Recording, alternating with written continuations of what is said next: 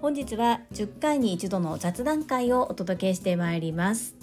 このチャンネルではサラリーマン兼業個人事業主であるパラレルワーカージュリが家事育児仕事を通じての気づき工夫体験談をお届けしています。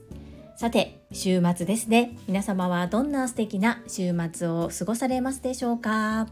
今日私はお昼からとっても嬉しい時間を過ごします。またそちらについては改めてアウトプットさせていただきます。本題に入る前に告知2つと私の大好きな Voicy チャンネルをご紹介させてください。まずは告知です。7月29日土曜日兵庫県西宮市勤労会館大ホールにて株式会社新規開拓代表取締役社長朝倉千恵子先生の講演会が開催されます。開場が13時開演が14時16時終了予定となっております。一般参加費用が3000円後日のご案内で VIP 席もご準備をしております。いよいよ来週お申し込みサイトがオープンしますので今しばらくお待ちいただきたいと思います。主催は有限会社ラゴマジョーレピース訪問看護ステーション代表取締役社長青山由美さんです。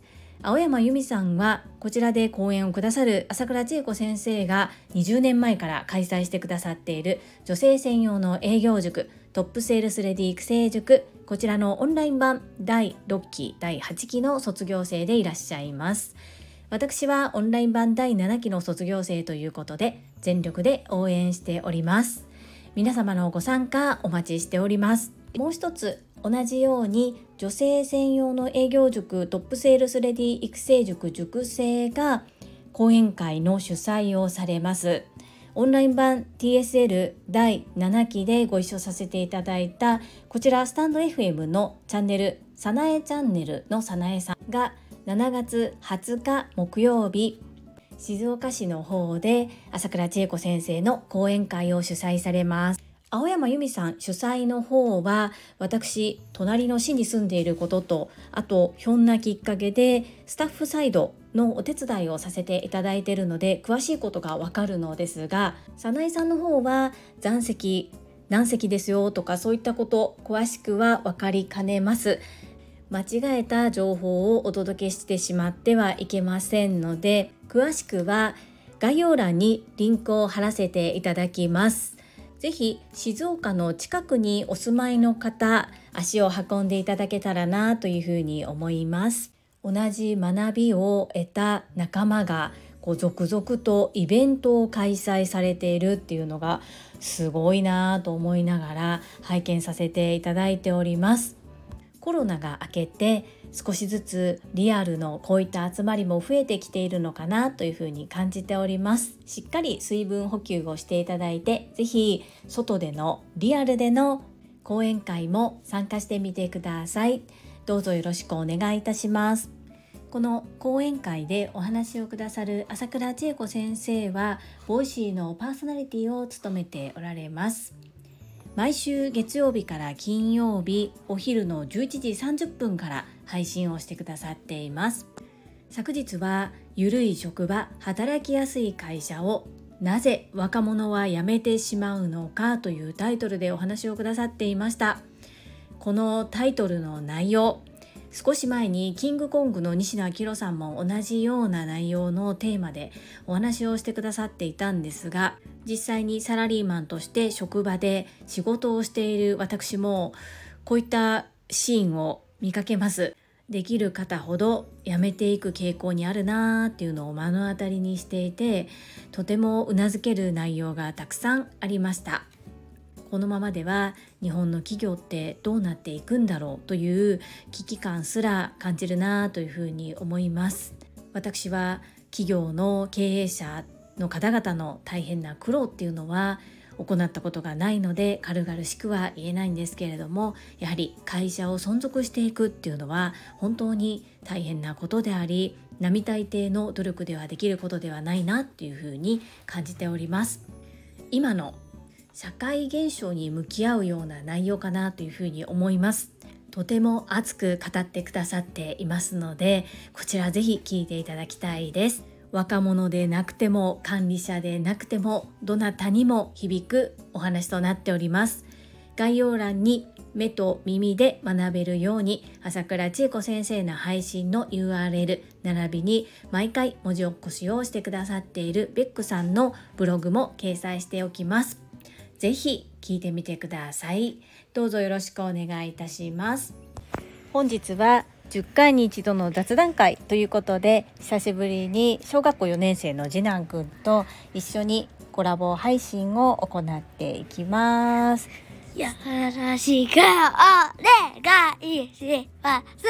りんちゃんちゃんと言えるかな？お願い。よろしくお願いします。りんちゃん今日どこ行ってきたの？弁当。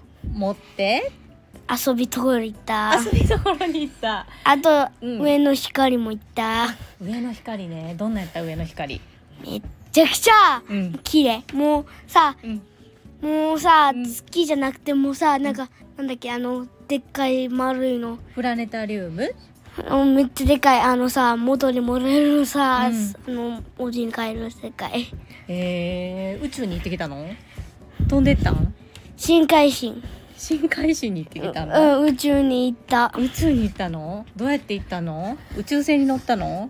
宇宙船に乗った。でも動いた。えー、めっちゃここのさ、上が。あほんとキラキラしてた？りんちゃんプラネタリウム初めてやったかな？ママん、あれさ、うん一緒に行っていい？また行きあもう行きたい。たいもう一回行きたい？うん。あ遊びたいから。遊ぶとこあんの？うん。何して遊べるん？多分、うん遊びは多分一回と思うやから。あ一回に遊ぶところがあった今日はじゃあ学校で行ったデから、ューセとさ、うんうんママうんとパパと、うんあ、じゃ、パママとマママとパパは無理か。なんで？できない。だってさ、うん入れないでしょ、思っちゃった時。おもちゃ あおもちゃのとこ大人入られへんのかな？そうやで。じゃあ外で待ってるわ。りんちゃんが遊んでる間。デューセも行っていい？いけるんちゃう？デューセはまださ子供やから、うんうん。だから一緒に行ってそうやね。何で遊べるの？それ。どんなどんな遊びが？なんかさママうはん。中で、うん。このおもちゃでここで、うん。パパはさ入れるかあなんかちっちゃいのサイズが。なうん。あのさ子供じゃダメ。あ大人は入れない。あそうだ。残念。じゃあママちっちゃくなったら入れる？ちっちゃく子なって。供になったら入れる。子供になったら入れるの？じゃあその時だけりんちゃんと同じ9歳になろうかな。俺10歳になったらさうん。子供はまだ遊べるから。へえ楽しそう。そこはじゃあ今日は行けなかったんだ。うん。えー、で星だけいっぱい見てきたの？プラネタリウムで。うんママがさ、うんママと一緒に行きたいし、うん。3人で行きたい。ちょっとじゃあもう一回調べてみるね。ママも中で遊多べるかど分うか、さ、うん。電車は3回行ったそうやね。電車で行ったらさ3回3回行く。結構長かったやろ時間。そうやで。立てたん。明日いとかさいつもみたいに座りたい。帰りたいって言わへんかった？言ってたよ。言ったの？じゃあ先生なんて？え違う。座りたいって言ってない。帰りたいって言っただけ。帰りたいって言っちゃったん？お家がよかったんもう育成がさうん。できないからだからさ帰れへんだよ。ああそうか。でもそれでもちゃんと楽しく行って帰ってきたんだね。お兄ちゃんなってるやん。やるやん。でお弁当全部食べて。ねりんちゃんさお弁当好きよね。うん。うーん。よしじゃあまたみんなで遊びに行こうか。は今日おーい話ししてくれてありがとう。ほ聞いてるからそんな急に大きい声出したらびっくりする。ーわかった。うん。じゃあこう最後どうぞ。ママの笑顔ソートポートでした。はい言って。ママの笑顔サポーターやめてん。なんで？スマイルクリエイターに変えて じゃあ言ってえスマイルクリエイタージュリでした。なんか言って。何を言うの？えーママの笑顔サポータージュリーでしたって言って。あそっちがいいの？いけ？じゃあママの笑顔サポータージュリでした。バイバーイ。はい。久しぶりに小学校4年生次男くんと対談を行いました。いかがだったでしょうか？割といつもよりは長めに喋れたかなというふうに思いますこの配信を初めて聞いてくださっている方のために少し補足説明をさせていただくと我が家の小学校4年生の次男くんは発達障害グレーゾーンの子です。分かりやすく学年で伝えると学問だったら2学年ぐらい下のレベルとなります。集団行動とかこう規律を守って何かするっていうのは若干苦手な部分でございます。そんな次男くんが昨日小学校から校外学習ということで電車を乗り継いで片道1時間ぐらいかけてプラネタリウムに行ってきました。その時のお話を今日はたくさんしてくれました。どうやらそのプラネタリウムの施設の近くに遊ぶところがあったけれども学校で行っているのでそこで遊ぶことができなかったためにもう一度家族で行ってそこで遊びたいというようなお話をしてくれました。そして話を聞いているとちょっと私も現場がよくわからないんですが大人が入りにくいような子どものための何かおもちゃがあるようでいやママと一緒には行きたいけどママは入れないんじゃないかというようなことを一生懸命話をしてくれました。電車に乗ってなかなかじっとすることができなくって小さい頃とっても困ったんですけれども今回はなかなか座ることもできず立った状態だったようなんですがお友達と一緒に先生方のサポートを受けて校外学習無事に行って帰ってくることができて成長したなそんな風に思います。子供ってとっても不思議なんですけれどもお弁当がとても好きですよね。大したことはしてないんですけれどもあの弁当箱に詰めて持っていくっていうのが本当にいつも嬉しそうだなと思いながら拝見しております。本日は10回に一度の雑談会ということでたわいもない親子の会話でした。この配信が良かったなと思ってくださった方はいいねをそして継続して聞いてみたいなと思ってくださった方はチャンネル登録をお願いいたします。そして皆様からいただけるコメントが私にとっては宝物です。とっても嬉しくってものすごく励みになっております。コメントをいただけたり各種 SNS で拡散いただけるととっても嬉しいです。どうぞよろしくお願いいたします。ここからはいただいたコメントをご紹介いたします。第659回学び新入社員の姿勢で同僚が感激したことにお寄せいただいたメッセージです。福田秀夫さんからです。会員番号17福田秀夫です。メモを取りながら聞ける新入社員素晴らしいですね。なかなかいないです。話を聞くことに集中するとメモを忘れがちになります。後で思い出そうとしても思い出せないことってありますよね。話の聞き方の5つのポイントの中にもメモを取るという項目があります。紙に書くのも頭の中に書くのも両方メモを取ることになりますができるだけ紙に書く癖をつけたいですね。そして書くだけではなく実践あるのみですね。以上です。アンニョン。福田秀夫さんメッセージありがとうございます。そうですよね。比較してはいけないんですけれどもやはり見ているとメモを取っていない方の方が多いかなというふうに思います。私が新入社員の頃もうねかれこれ27年前の話ですけれどもその頃は逆に取りなさいというふうに指示があったぐらいですそして必死で取っていた記憶がありますが今はそういったことも、まあ、教わらないので自ら行わないとできない方が多いのかなそして何度も同じことを聞いてしまうそんなシーンもよく見かけますね。福田秀夫さんのおっしゃるように紙に書くのも頭の中に書くのも両方メモを取ることだけれどもできるだけ紙に書く癖をつけたいですね。これは自分事として私も見直したいと思います。そして実践あるのみ心から受け止めます。福田秀夫さんメッセージありがとうございます。アンニョン。次は越後屋さんからです。会員番号14越後屋です。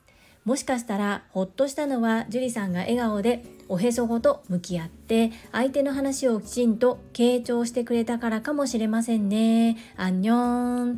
エッチゴヤさんメッセージありがとうございます。なるほど。そうなのかもしれないですね。ちょっとその理由については細かく聞けなかったんですけれどもそうかもしれないということでちゃんと相手の方に向いておへそごと向き合って笑顔で接する。こちらもこのまま継続して実践してまいります。越後屋さん教えてくださりありがとうございます。アンニョン。最後に石垣島のまみさんからです。ジュリさんこんにちは。高額納税者まみぴです。従業員がお客様素晴らしいです。パチパチパチパチ。名言出ちゃいましたね。ジュリさんのように縁の下の力持ちの方がいてくださるからこそ会社は成り立ってるんですよ。ほっとするというところ。ジュリさんには分からなくても私には分かります。樹里さんのうなずきながら人の話を聞くその姿勢であったり質問の仕方など会社で同僚の皆様と接する樹里さんを想像できます。だから私はホッとするという意味がよくわかります。樹里さんがいてくれると落ち着くんだよハート。マミピー優しいメッセージありがとうございます。うなずく姿勢は本当に TSL で学ばなければこんなに風を送るようにはうなずかなかったんだろうと思うんですけれどもこれもね本当に身につけると癖というか最初は意識しないとできなくてもだんだん自然とできるようになってきているなというふうに感じております。そうなんですね。私にはわからないけれども高額納税者マミピには理解していただけるホッとするというところが私にあるんですね。意識していないので自分ではわからないんですけれども周りからそのようにおっしゃっていただけるように今後も精進してまいります。マミピーいつも優しいメッセージありがとうございます。はいいただいたメッセージは以上となります。皆様本日もたくさんの意味やメッセージをいただきまして本当にありがとうございます。とっても励みになっておりますしものすごく嬉しいです。心より感謝申し上げます。最後に2つお知らせをさせてください。1つ目、タレントのエンタメ忍者みやゆうさんの公式 YouTube チャンネルにて、私の主催するお料理教室、ジェリービーンズキッチンのオンラインレッスンの模様が公開されております。動画は約10分程度で授業紹介、自己紹介もご覧いただける内容となっております。概要欄にリンクを貼らせていただきますので、ぜひご覧くださいませ。2つ目100人チャレンジャー in 宝塚という YouTube チャンネルにて42人目でご紹介をいただきました。こちらは私がなぜパラレルワーカーという働き方をしているのかということがわかる約7分程度の動画となっております。こちらも概要欄にリンクを貼っておりますので合わせてご覧いただけると嬉しいです。どうぞよろしくお願いいたします。それではまた明日お会いしましょう。素敵な週末をお過ごしください。スマイルクリエイタージュリーでした。